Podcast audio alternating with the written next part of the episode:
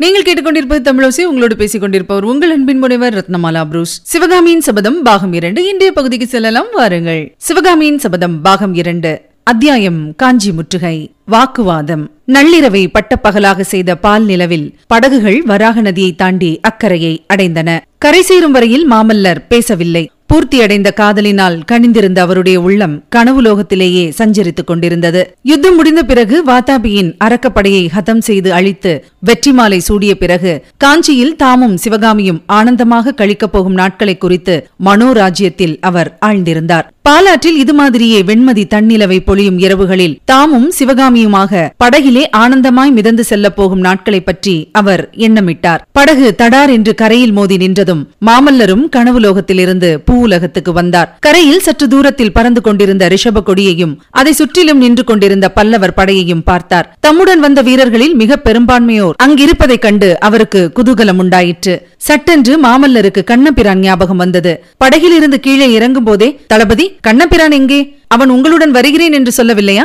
என்று கேட்டுக்கொண்டே இறங்கினார். சொல்லாமல் இருப்பானா? தானும் வருவதாகத்தான் பிடிவாதம் பிடித்தான். நான் தான் இங்கே இருந்து குதிரைகளுக்கு தீனி போட்டு கவனிக்கும்படி கட்டளையிட்டேன். ஆறுகாத தூரம் ஒரே மூச்சில் நாம் போக வேண்டும் அல்லவா என்றார் தளபதி பரஞ்சோதி. இருவரும் பல்லவர் படையருகே சென்றபோது பல்லவகுமாரர் வாழ்க வீர மாமல்லர் வாழ்க வாழ்க என்ற கோஷம் ஆயிரம் கண்டங்களிலிருந்து கிளம்பி எதிரொலி செய்தது. அணிவகுத்த படையிலிருந்து ஒரு வீரன் முன்னால் வந்து நின்றான். வரதுங்கா என்ன செய்தி? என்று பரஞ்சோதி கேட்டார். தாங்கள் இங்கிருந்து சென்ற சிறிது நேரத்துக்கெல்லாம் இரண்டு வீரர்கள் குதிரை மீது வந்தார்கள். அவர்கள் ரதத்துடன் கண்ணபிரானையும் பத்து போர் வீரர்களையும் அழைத்துச் சென்றார்கள். என்ன? கண்ணபிரானை அழைத்துச் சென்றார்களா? என்று பரஞ்சோதி பரபரப்புடன் கேட்டார். ஆம் தளபதி அவசர காரியமாக காஞ்சிக்கு போக வேண்டும் என்று சொன்னார்கள். அந்த வீரர்கள் யார்? தெரியாதா? வரதுங்கன் சற்று தயங்கிவிட்டு தூதுவர்களில் ஒருவர் தமது பெயர் வஜ்ரபாகு என்று சொன்னார். இன்னொருவர் ஒற்றற்படை தலைவர் சத்ருக்கனன் சிங்கலட்சனை காட்டியபடியால் கண்ணபிரானையும் வீரர்களையும் அனுப்பினேன். இதோ தளபதிக்கு அவர்கள் கொடுத்த விடேல் விடுகு என்று கூறி ஓலையை நீட்டினான். வஜ்ரபாகு என்று சொன்ன உடனேயே பரஞ்சோதியும் மாமல்லரும் ஒருவரை ஒருவர் பார்த்து கொண்டார்கள். வந்தவர் சக்கரவர்த்தி தான் என்று இருவருக்கும் தெரிந்து போய்விட்டது. பரஞ்சோதி அவசரமாக ஓலையை வாங்கி நிலா வெளிச்சத்தில் பார்த்தார். அதில் பின்வருமாறு எழுதியிருந்தது. தளபதி பரஞ்சோதிக்கு மகேந்திர போத்தரையர் எழுதுவது நான் சௌக்கியம். துர்விநீதன் மழவராய கோட்டையில் சிறையில் இருக்கிறான். வாதாபி படை திருப்பதியை தாண்டிவிட்டதாம். மாமல்லனை அழைத்துக் கொண்டு ஒரு கணம் கூட வழியில் தாமதியாமல் காஞ்சி வந்து சேரவும். மாமல்லன் வருவதற்கு மறுத்தால் இந்த கட்டளையை காட்டி அவனை சிறைப்படுத்திக் கொண்டு வரவும். இதற்கு கீழே விடைவேல் முத்திரை இட்டிருந்தது. முத்திரைக்கு கீழே மறுபடியும் எழுதியிருந்தது. ஒருவேளை நீங்கள் வருவதற்குள் கோட்டை கதவு சாத்தியாகிவிட்டால் புத்த பகவானை தியானம் செய்யவும். பரஞ்சோதி படித்துவிட்டு ஓலையை மாமல்லரிடம் கொடுத்தார். மாமல்லர் ஓலையை வாங்கி படித்தார். படித்துவிட்டு பரஞ்சோதியை நோக்கினார். பல்லவகுமாரா தொந்தரவு கொடுக்காமல் உடனே கிளம்புகிறீர்களா? உங்களை சிறைப்படுத்த கட்டளையிடட்டுமா? என்று தளபதி பரஞ்சோதி வேடிக்கை கலந்த குரலில் கேட்டார். ஆம் தளபதி என்னை சிறைப்படுத்தியே கொண்டு போங்கள். படையெடுத்து வரும் பகைவர்களுக்கு பயந்து கோட்டைக்குள் ஒளிந்து கொள்ளும் நாட்டிலே சிறையாளியாய் இருப்பதே மேல் என்று மாமல்லர் கூறி மார்பில் அணிந்திருந்த ஆபரணங்களையும் இடுப்பில் செருகியிருந்த உடைவாளையும் கழற்றி கீழே எறிந்தார். அப்போது பரஞ்சோதியும் தமது உடைவாளையும் தலைப்பாகையும் எடுத்து தரையில் எறிந்துவிட்டு சொன்னார். எனக்கும் இந்த தளபதி உத்தியோகம் வேண்டியதில்லை. தம்மை நம்பி வந்த படை வீரர்களை நட்டாற்றில விட்டுவிட்டு ஒரு நாட்டியக்கார பெண்ணின் காதலி தேடி ஓடும் குமார சக்கரவர்த்தியின் கீழ் தளபதியாயிருப்பதை காட்டிலும் நம்ம பார்வதியை பதையே. ஹரஹர மகாதேவா என்று பஜனை செய்து கொண்டு ஊர் ஊராய் போகலாம். இதோ நான் கிளம்புகிறேன். நீங்களும் உங்கள் வீரர்களும் எப்படியாவது போங்கள். மாமல்லர் சற்று நேரம் பூமியையும் சற்று நேரம் வானத்தையும் பார்த்து கொண்டிருந்து விட்டு தளபதி கிளம்புங்கள் போகலாம். நமக்குள் சண்டை போட்டுக் கொண்டிருப்பதற்கு இது தருணம் அல்ல காஞ்சி மாநகரை நெருங்கி பகைவர்கள் வந்து கொண்டிருக்கிறார்கள். அவர்களை தடுத்து நிறுத்தாமல் போனால் நீங்களும் நானும் கையிலே வாள் பிடித்து என்ன பயன்? என் தந்தையிடம் கோட்டை கதவை சாத்தக்கூடாதென்றும் காஞ்சிக்கு வெளியே பகைவர்களுடன் போர் நடத்தியே தீர வேண்டும் என்றும் கோரப்போகிறேன். நீர் என்னை ஆமோதிப்பீரல்லவா? பரஞ்சோதி ஒரு கணம் யோசித்துவிட்டு ஐயா மகேந்திர பல்லவர் தங்களை பெற்றெடுத்த தந்தை. அவரிடம் உரிமையுடன் சண்டை பிடித்து எதையும் தாங்கள் கேட்கலாம். ஆனால் பல்லவேந்திரர் என்னுடைய தந்தையும் சக்கரவர்த்தியும் சேனாதிபதியும் மட்டுமல்ல அவரே என்னுடைய கடவுள். அவருடைய சித்தம் எதுவோ அதுதான் என்னுடைய விருப்பம். அதற்கு மாறாக என்னால் ஒன்றும் சொல்லவும் முடியாது செய்யவும் முடியாது. ஆனால் தங்களுடைய தந்தையின் கட்டளை பெற்று தாங்கள் பகைவர்களுடன் போரிட செல்லும் பட்சத்தில் தங்களுக்கு ஒரு அடி முன்னாலே நான் இருப்பேன். என் உடம்பில் உயிர் உள்ள வரையில் இந்த வாக்கை மீற மாட்டேன் என்றார். நண்பர்கள் இருவரும் ஆயத்தமாக நின்ற குதிரைகள் மீதேறி கல்வியில் கரையில்லாத காஞ்சி மாநகரை நோக்கி விரைந்தார்கள். இனி கேட்கலாம் அடுத்த பகுதி. பிழைத்த உயிர். வராக நதியில் சென்று கொண்டிருந்த படகுகளையே சிவகாமி உற்று பார்த்து கொண்டிருக்கையில் ஆயனர் பின்னால் மூச்சு வாங்க ஓடி வந்தது யார் என்று திரும்பி பார்த்தார். குண்டோதரன் பின்னால் நிற்பதைக் கண்டு அப்பனே இத்தனை நேரம் எங்கே போயிருந்தாய்? என்று கேட்டார். அதை ஏன் கேட்கிறீர்கள் ஐயா?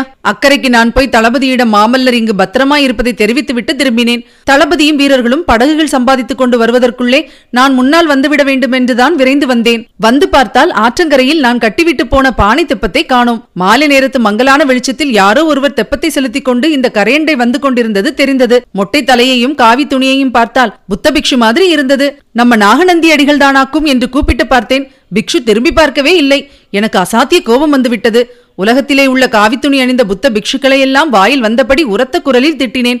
என்னுடைய குரலை கேட்டுவிட்டு நதிக்கரையோடு வந்த இரண்டு பேர் என்னிடம் வந்து என்னப்பா சமாச்சாரம்? என்று விசாரித்தார்கள். நான் விஷயத்தை சொன்னேன். நாகநந்தி பிக்ஷுவை தேடிக்கொண்டுதான் அவர்களும் வந்தார்கள் என்று தெரிந்தது. அப்புறம் நாங்கள் மூன்று பேருமாக மரக்கட்டைகளையும் கொடிகளையும் கொண்டு தெப்பம் கட்டிக்கொண்டு இக்கரைக்கு வந்து சேர்ந்தோம். உடனே அவசர அவசரமாக நமது மடத்துக்கு ஓடினேன். அதற்குள் மாமல்லர் புறப்பட்டு விட்டார் என்றும் நீங்களும் வழி அனுப்ப போயிருக்கிறீர்கள் என்றும் தெரிந்தது. மறுபடியும் இவ்விடம் ஓடி வந்து பார்த்தால் அதற்குள் எல்லாருமே படகிலே ஏறிக்கொண்டு விட்டார்கள். பாருங்கள் ஐயா ராஜகுலத்தினரை மட்டும் நம்பவே கூடாது. மாமல்லர் என்னிடம் சொல்லிக் கொள்ளாமலே கிளம்பி விட்டார் பார்த்தீர்களா? ஏதடா மூன்று நாளாய் உயிருக்குயிரான சிநேகிதனைப் போல பழகினோமே என்ற ஞாபகம் கொஞ்சமாவது இருந்ததா? இவ்விதம் மூச்சு விடாமல் குண்டோதரன் பேசியதையெல்லாம் ஒரு காதினால் கேட்டுக்கொண்டிருந்த சிவகாமி ஆமாம் குண்டோதரா ராஜகுலத்தவரை நம்பவே கூடாதுதான் என்றாள். ஆயனர் அதெல்லாம் இருக்கட்டும் குண்டோதரா. நாகநந்தி இந்த கிராமத்துக்கு வந்தார் என்றா சொல்லுகிறாய்? நான் பார்க்கவில்லையே. நாகப்பாம்பு அவ்வளவு சுலபமாக வெளியிலே தலை காட்டி விடுமா? புற்றிலே ஒளிந்து கொண்டிருக்கும் என்றான் குண்டோதரன். பெரியவர்களைப் பற்றி அப்படியெல்லாம் சொல்லாதே குண்டோதரா. நாகநந்தி பெரிய மகான். உண்மையில் அவரும் இந்த கிராமத்திலேயே தங்கிவிட்டால் எனக்கு வெகு சந்தோஷமா இருக்கும். பாறை கோயில்கள் அமைப்பது பற்றி அவர் நல்ல நல்ல யோசனைகள் கூறுவார் என்றார் ஆயனர்.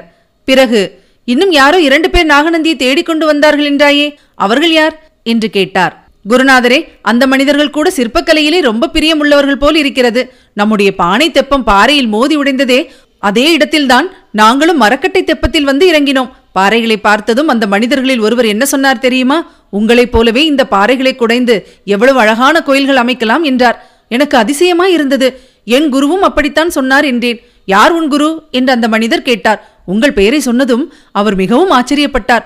உங்களை கூட அவருக்கு தெரியும் போலிருக்கிறது குருவே. அப்படி யார் என்னை தெரிந்தவர்?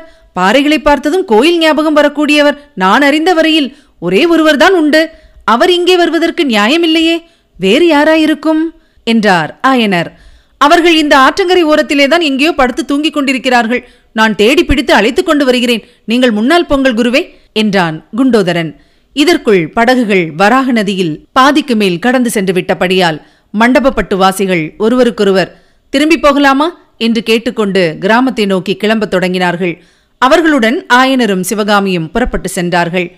போகும்போது அந்த கிராமவாசிகள் மாமல்லரின் அரிய குணங்களைப் பற்றியும் பரஞ்சோதிக்கும் அவருக்கும் உள்ள சிநேகத்தை பற்றியும் பாராட்டி பேசிக் கொண்டு போனது சிவகாமியின் காதில் விழுந்து கொண்டிருந்தது. மாமல்லரின் பிரிவினால் வறண்டு உலர்ந்து போன அவள் உள்ளத்தில் அந்த வார்த்தைகள் இன்ப மலைத்துளிகளைப் போல் விழுந்தன. ஆயனர் முதலியவர்களை பிரிந்து நதிக்கரையோடு சென்ற குண்டோதரன் நிலா வெளிச்சத்தில் அங்கும் இங்கும் பார்த்து கொண்டே சென்றான். பாறைகள் நிறைந்த இடத்தை அணுகிய போது இன்னும் சர்வ ஜாகிரதையாக முன்னும் பின்னும் பார்த்து கொண்டு சென்றான். சட்டென்று பாறை மறைவிலிருந்து இருவர் வெளிப்பட்டதும் ஒரு கணம் திகைத்துவிட்டு அவர்கள் இன்னார் என்று தெரிந்து கொண்டதும் எதிரில் வணக்கத்துடன் நின்றான். குண்டோதரா நல்ல காரியம் செய்தாய்.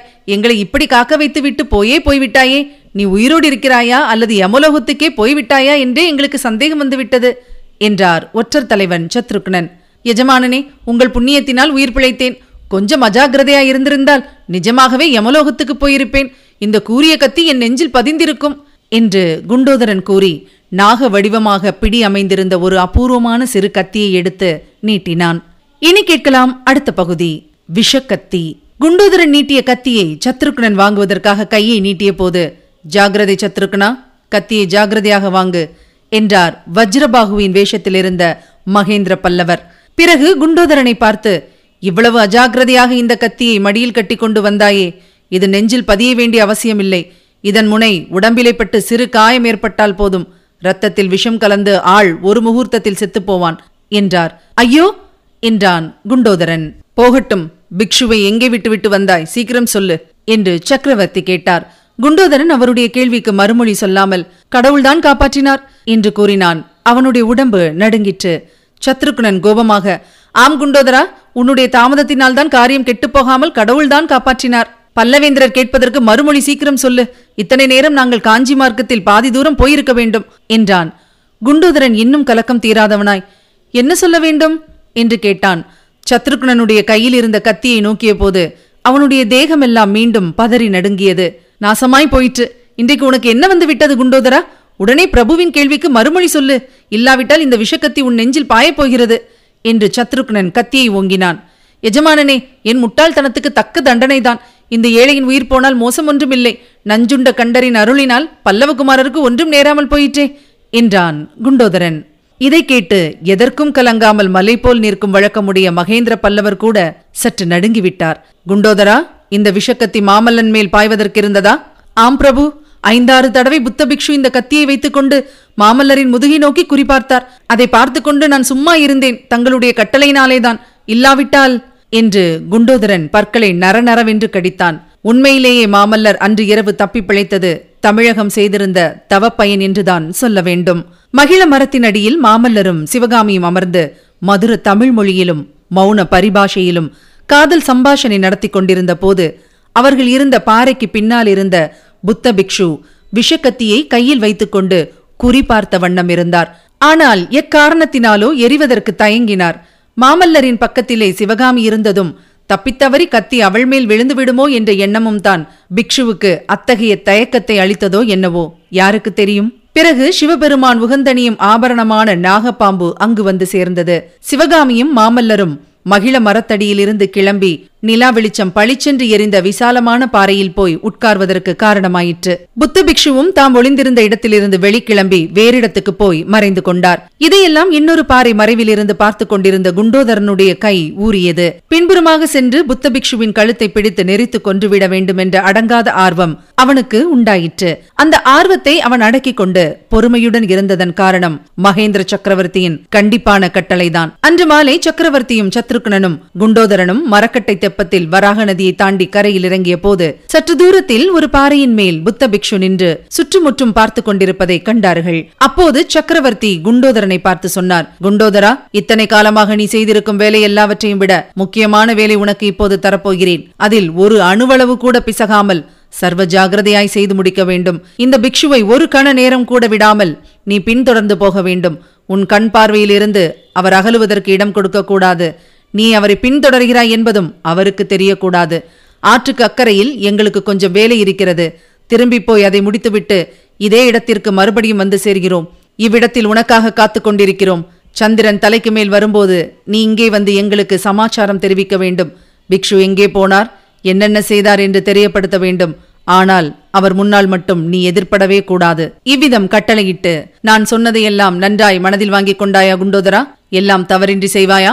என்று சக்கரவர்த்தி கேட்டார். அப்படியே செய்வேன் பிரபு என்று ஒப்புக்கொண்டு பிக்ஷுவை தொடர்ந்தான் குண்டோதரன். இதன் காரணமாகத்தான் பிக்ஷுவின் மேல் பொங்கி வந்த ஆத்திரத்தை அடக்கிக் கொண்டு குண்டோதரன் பலமுறையும் சும்மா இருக்க வேண்டியதாயிற்று. ஆயனரும் சிவகாமியும் மாமல்லரும் பாறை பிரதேசத்திலிருந்து கிராமத்தை நோக்கி புறப்பட்ட போது அவர்களுக்கு சற்று பின்னால் பாதை ஓரத்து மரஞ்செடிகளிலும் புதர்களிலும் மறைந்து புத்த பிக்ஷு சென்றார். புத்த பிக்ஷு அறியாமல் அவரை பின்தொடர்ந்து குண்டோதரனும் போகலானான். கிராமத்தின் முனையிலே இருந்த கோயிலின் மதிலை நெருங்கியதும் மடத்து வாசலில் கூட்டமாக நிற்பவர்கள் யார் என்று பார்த்து வர ஆயனர் சென்றார் அல்லவா அப்போது சிவகாமிக்கும் மாமல்லருக்கும் அன்பு மொழிகள் பேசவும் பரஸ்பரம் பிரதிஜை செய்து கொள்ளவும் மறுபடி ஒரு சந்தர்ப்பம் கிடைத்தது. அவர்கள் நின்ற இடம் கோயில் மதில் திருப்பத்தின் ஒரு முனை. அதே முனையின் மற்றொரு திருப்பத்தில் நின்ற புத்த பிக்ஷுவுக்கும் தமது கத்தி முனையை குறிப்பார்க்க ஒரு சந்தர்ப்பம் கிடைத்தது. ஆனால் குறிப்பார்த்த கத்தியை எரிவதற்கு மட்டும் சந்தர்ப்பம் கிடைக்கவில்லை. ஏனெனில் பிக்ஷுவின் கை எட்டக்கூடிய இடத்திலே சிவகாமியும் அவளுக்கு அந்தண்டை புறத்தில் மாமல்லரும் நின்று கொண்டிருந்தார்கள். சிவகாமியும் மாமல்லரும் இடம் மாறி நிற்கும் நேரத்தை